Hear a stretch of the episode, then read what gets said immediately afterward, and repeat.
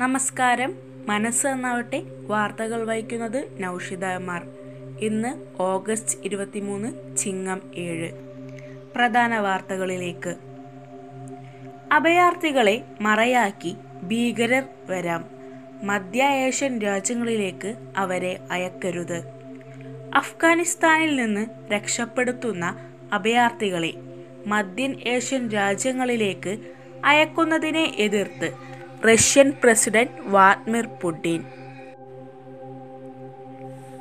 അഫ്ഗാനിൽ നിന്നുള്ള അഭയാർത്ഥികളെ മധ്യ ഏഷ്യൻ രാജ്യങ്ങളിലേക്ക് വിടുന്നത് റഷ്യക്ക് ഭീഷണിയാകുമെന്നാണ് പുടിൻ്റെ വാദം. വിഷയം കളക്റ്റീവ് സെക്യൂരിറ്റി ട്രീറ്റി ഓർഗനൈസേഷൻ ഉച്ചകോടിയിൽ അവതരിപ്പിക്കുമെന്ന് റഷ്യൻ പ്രസിഡന്റ് അറിയിച്ചതായി രാജ്യാന്തര വാർത്താ ഏജൻസികൾ റിപ്പോർട്ട് ചെയ്തു.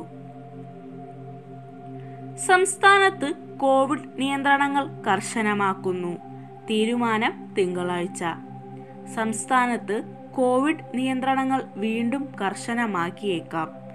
രോഗവ്യാപനം രൂക്ഷമായി തുടരുന്നതിനാൽ നിയന്ത്രണങ്ങൾ കർശനമാകുന്നത് സർക്കാരിൻ്റെ പരിഗണനയിലാണ്. തിങ്കളാഴ്ച മുഖ്യമന്ത്രി പിണറായി വിജയൻ്റെ അധ്യക്ഷതയിൽ ചേരുന്ന യോഗത്തിൽ ഇത് സംബന്ധിച്ച തീരുമാനമുണ്ടായേക്കാം.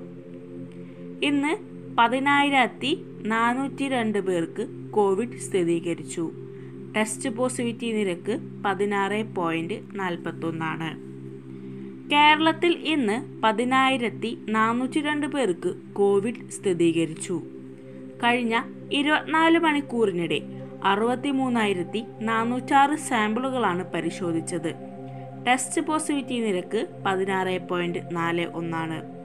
Routine sample, sentinel sample, C B നാറ്റ്, true നാറ്റ്, P O C T, P C R, R T L, A M P, antigen പരിശോധന എന്നിവ ഉൾപ്പെടെ ഇതുവരെ മൂന്ന് കോടി രണ്ട് ലക്ഷത്തി മുപ്പത്തി മൂന്നായിരത്തി നാനൂറ്റി പതിനേഴ് സാമ്പിളുകളാണ് പരിശോധിച്ചത്. സെപ്റ്റംബർ പകുതിയോടെ രണ്ട് ലക്ഷം കിടക്കകൾ വേണം. മൂന്നാം തരംഗത്തെ കരുതിയിരിക്കണം. കോവിഡിന്റെ മൂന്നാം തരംഗത്തെ പ്രതിരോധിക്കാൻ ഒരുങ്ങിയിരിക്കണമെന്ന് നീതി ആയോഗ്. സെപ്റ്റംബർ പകുതിയോടെ കോവിഡിന്റെ മൂന്നാം തരംഗം ഉണ്ടായേക്കാം. ആ സമയം നൂറിൽ ഇരുപത്തിമൂന്ന് രോഗികളും ആശുപത്രിയിൽ പ്രവേശിക്കപ്പെടാം. ഇത് മുന്നിൽ കണ്ട് രണ്ട് ലക്ഷത്തോളം കിടക്കകൾ സജ്ജമാക്കണമെന്ന് നീതി ആയോഗ് അംഗം വി കെ പോൾ മുന്നറിയിപ്പ് നൽകി. സഹോദര സ്നേഹത്തിന്റെ സന്ദേശവുമായി രക്ഷാബന്ധൻ ആഘോഷിച്ച് ഉത്തരേന്ത്യ.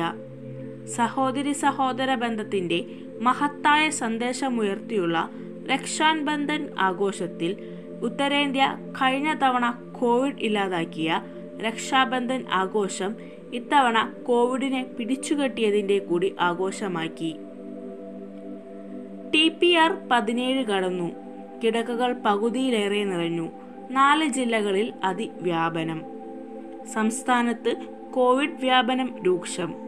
മൂന്ന് മാസത്തിനിടെ ആദ്യമായി ടി പി ആർ പതിനേഴ് കടന്നു. പ്രതിദിനം ശരാശരി നൂറ് പേർ വീതം കോവിഡ് ബാധിച്ച് മരിക്കുന്നു. മലപ്പുറം, കോഴിക്കോട്, തൃശൂർ, എറണാകുളം ജില്ലകളിലാണ് വ്യാപനം കൂടുതൽ.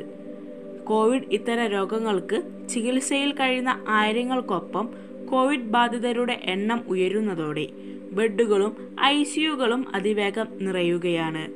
പതിനൊന്ന് ജില്ലകളിൽ അമ്പത് ശതമാനത്തിലേറെ കിടക്കകളും നിറഞ്ഞു. ഇന്ത്യക്കാരെ ചോദ്യം ചെയ്ത് വിട്ടയച്ച് താലിബാൻ, സുരക്ഷിതരെന്ന് അധികൃതർ. അഫ്ഗാനിസ്ഥാനിലെ കാബൂളിൽ വെച്ച് താലിബാൻ സംഘം പിടിച്ചുകൊണ്ടുപോയ നൂറ്റമ്പത് ഇന്ത്യക്കാരെ വിട്ടയച്ചു. ഇവർ കാബൂൾ വിമാനത്താവളത്തിന് സമീപത്തെ ഗാരേജിൽ എത്തിയെന്നും ഇവരുടെ പാസ്പോർട്ട്, ടിക്കറ്റ് ഉൾപ്പെടെയുള്ളവ പരിശോധിക്കുകയാണെന്നും N C T V report ചെയ്തു. ഉടൻ ഇന്ത്യയിലേക്ക് പുറപ്പെടുമെന്നാണ് വിവരം. നേരത്തെ താലിബാൻ സംഘം ട്രാക്കുകളിലാണ് ഇവരെ ചോദ്യം ചെയ്യാനായി സമീപമുള്ള പോലീസ് സ്റ്റേഷനിലേക്ക് കൊണ്ടുപോയത്. ഇന്ത്യക്കാർ സുരക്ഷിതരാണെന്ന് ഉന്നത സർക്കാർ വൃത്തങ്ങൾ അറിയിച്ചു. ഇന്നത്തെ വാർത്തകൾ അവസാനിച്ചു. നല്ലൊരു ശുഭദിനം നേരുന്നു. നന്ദി, നമസ്കാരം.